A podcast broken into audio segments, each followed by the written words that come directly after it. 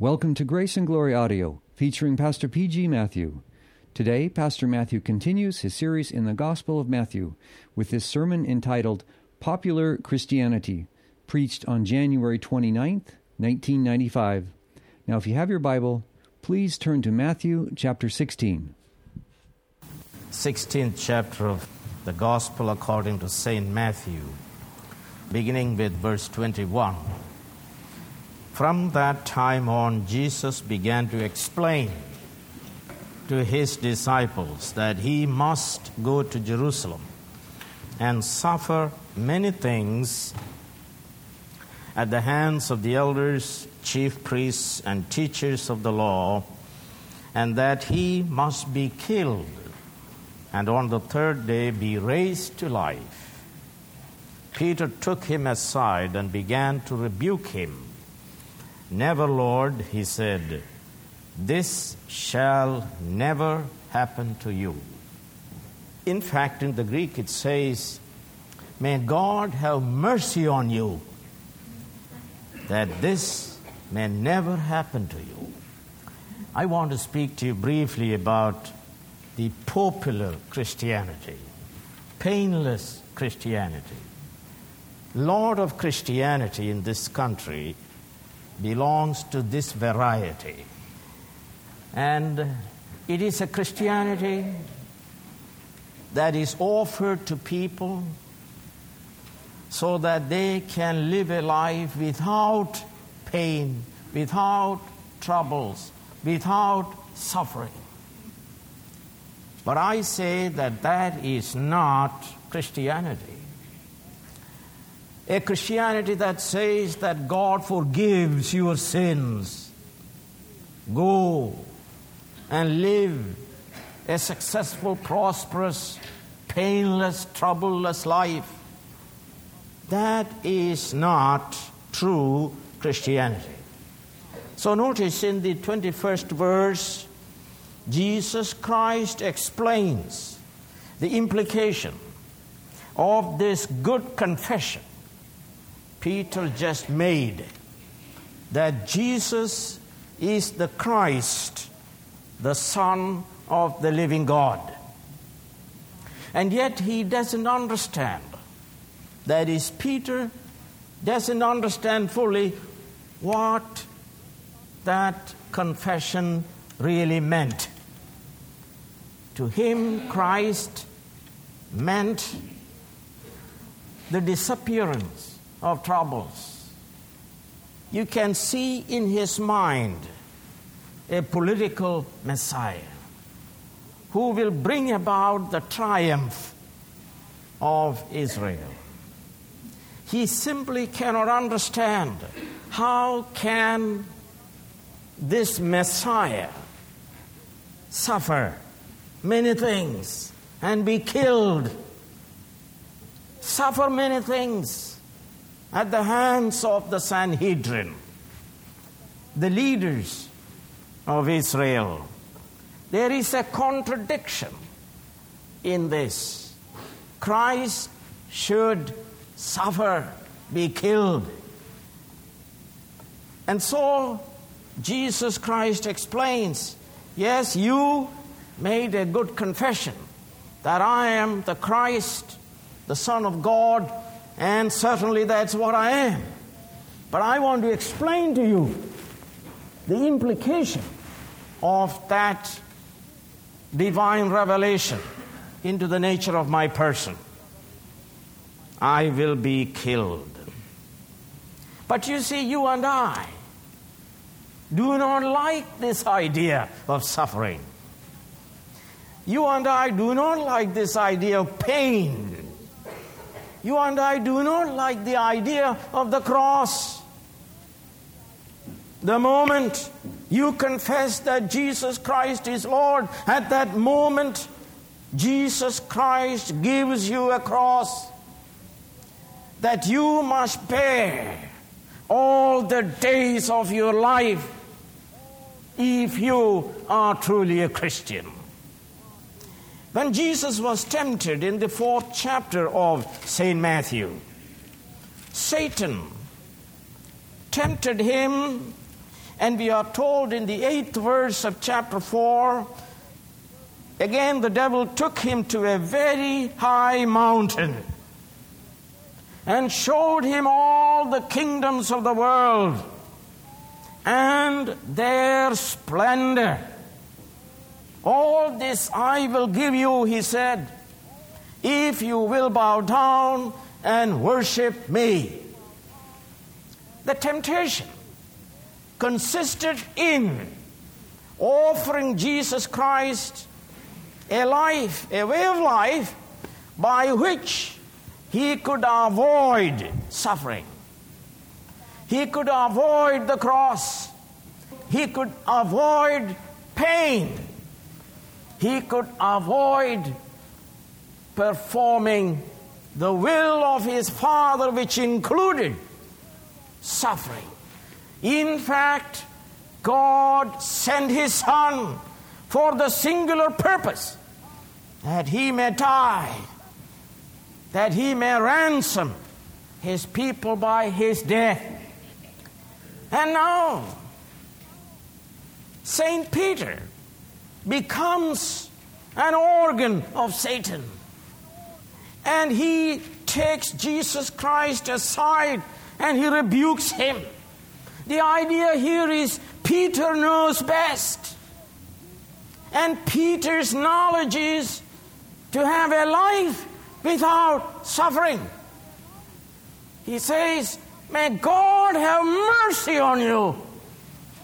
That this thing that you said, you must go to Jerusalem and suffer many things from the hands of the Sanhedrin and be killed and be raised alive. He says, May God have mercy upon you that this thing may never, never happen to you. This is the temptation in the life of every Christian. Painless Christianity. A Christianity that will make you prosperous, healthy, wealthy. Everything will go right the moment you become a Christian. And it is offered such painless Christianity is offered everywhere in this country, particularly because as Americans, we have an aversion to anything that is painful.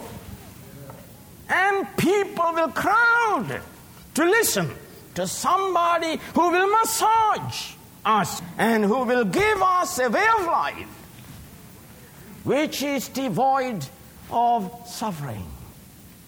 Jesus turned and said to Peter, Get behind me, Satan. Any gospel that takes away the cross is a gospel from Satan. Any gospel that offers you a life in this world that is without pain and persecution and suffering is not the true gospel. It comes from the pit, it comes from Satan. A lot of people who accepted this type of gospel, they are surprised when they face temptations and trials and persecutions. But look at St. Paul in the book of Galatians, chapter 5.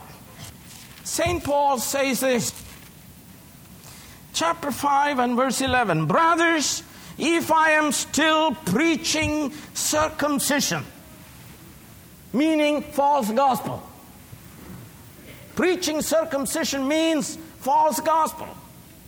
Why am I still being persecuted? If I am preaching circumcision, everybody will love me. The world will love me. Judaism will welcome me. But he says here, in that case, the offense of the cross has been abolished. Paul refuses to preach a gospel that is false gospel, a gospel that is minus the cross. He says, No, I am still preaching the gospel of grace. And it is for that reason I am being persecuted. Let's turn to chapter 6 and verse 12 of Galatians. Those who want to make a good impression outwardly are trying to compel you to be circumcised. The only reason they do this is to avoid being persecuted for the cross of Christ. That is false gospel. Any gospel that avoids persecution, avoids suffering, is a false gospel because there is no offense in it anymore. And Paul will not please men.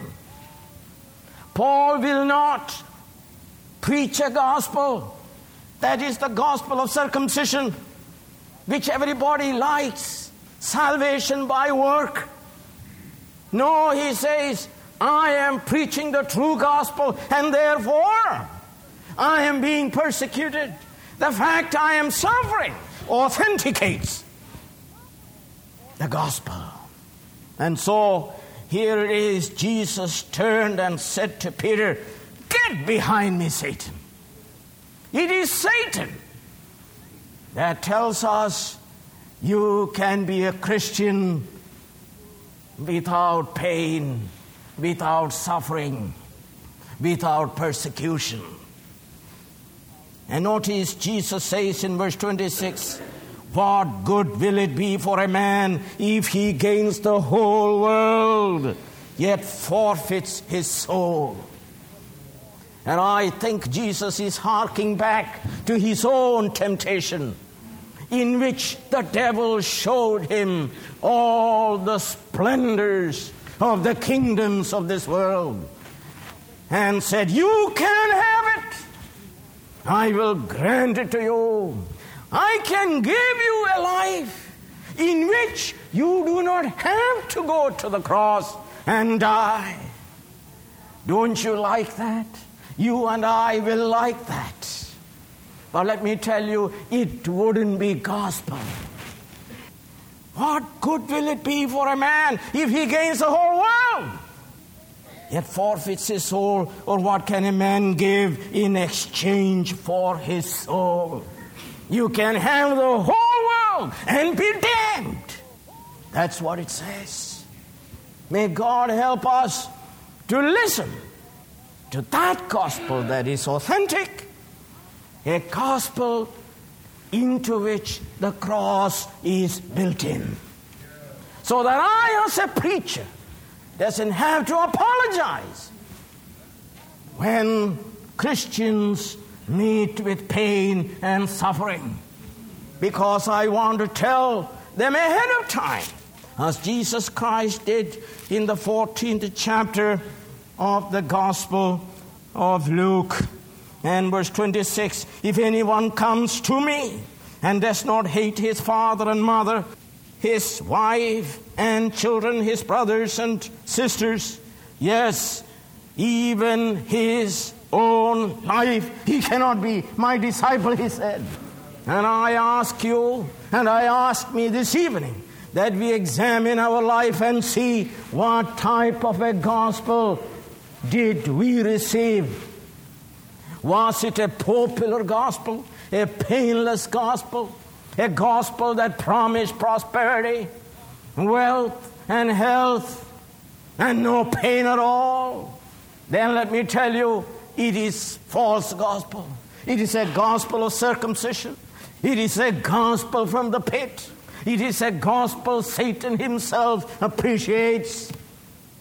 But the real gospel is different. So Jesus says in Matthew 16, and beginning with verse 24, then Jesus said to his disciples, If anyone would come after me, he must deny himself. Notice verse 21. From that time on, Jesus began to explain to his disciples what? That he must go to Jerusalem our Lord had to go to Jerusalem and suffer and die because it was God's determinate purpose. And he refused to yield to the temptation of Satan. And now Jesus explains in verse 24 not only I must go to Jerusalem and bear the cross and be hung on the cross, but if you are a disciple, you must also take up the cross. Anyone would come after me, he must deny himself and take up his cross and follow me. Let me tell you, the moment you are apprehended by Jesus Christ, and that moment you are given your cross, that you will be hated by the world and persecuted by the world. It is a gospel of grace. It is a gospel of glorious salvation, but it is also on a short term basis a gospel of pain and suffering. And so he says, You must. There is no option. There is no option. You cannot make up your mind to take up the cross or not. It is part and parcel of a disciple's life. You must deny yourself completely in the Greek, totally. Be willing to hate your life, to lose your life in this world. I don't want to be a Christian in order to become popular in this world. I know that Jesus Christ has given me eternal life. Fear not him who kills your body, but fear him who kills your body and soul. Jesus Christ saved me, and he has given me eternal life, and nobody can take it away from me. The world can kill me, but I'll be raised up on that day by the mighty power of our Lord and Savior Jesus Christ. And so, you must lose your life that you may gain it in the kingdom of God. And if you go to the book of Galatians, you find a good commentary of that section of scripture in Galatians chapter 2 and verse 20. St. Paul says this I have been crucified with Christ, and I no longer live.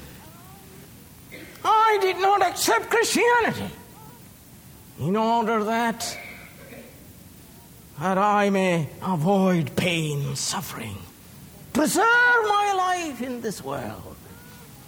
He says, I no longer live. I'm not seeking my glory and my pleasure and my welfare in this world. I've been crucified with Christ. Nevertheless, I live.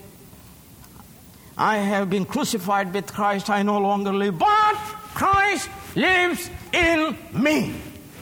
Christ lives in me. The life I live in the body, I live by the faith of the Son of God who loved me and gave himself for me.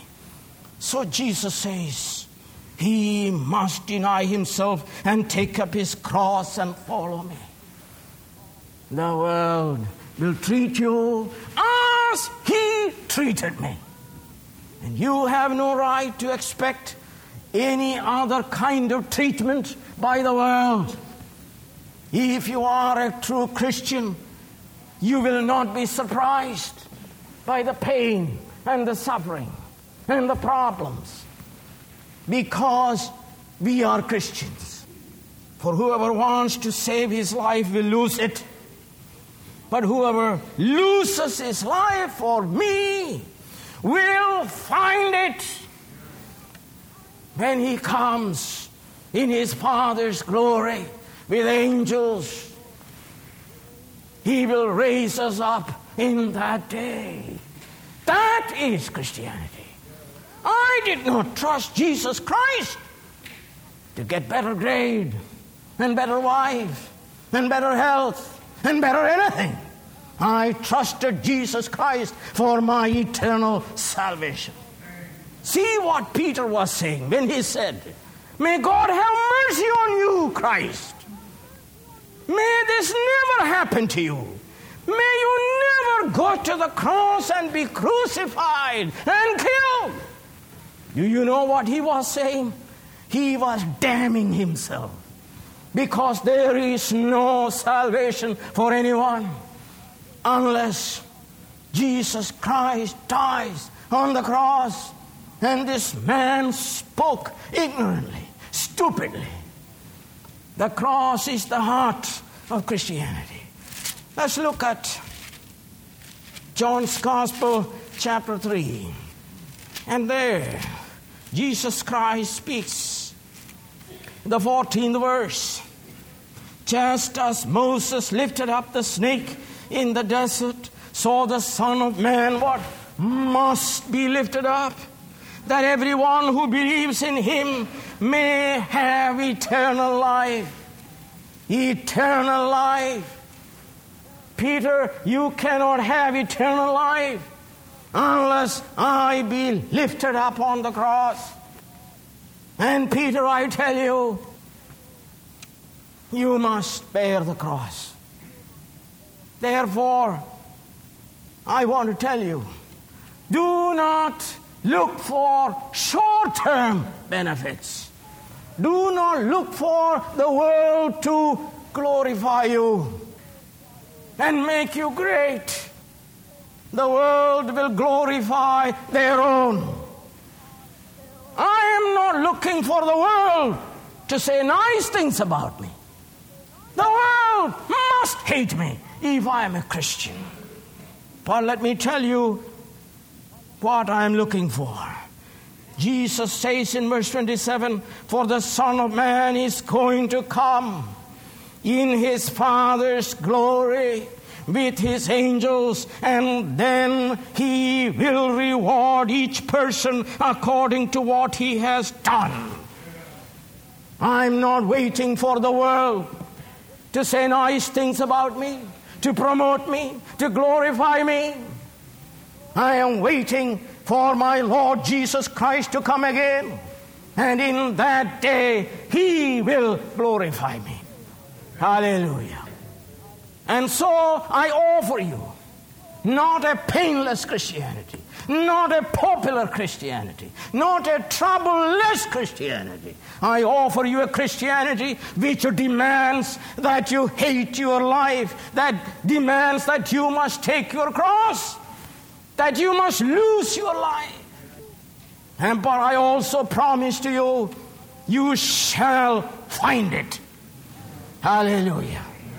Let us pray. Heavenly Father, we pray that you help us to pay attention to the gospel as it is proclaimed by you in your holy word.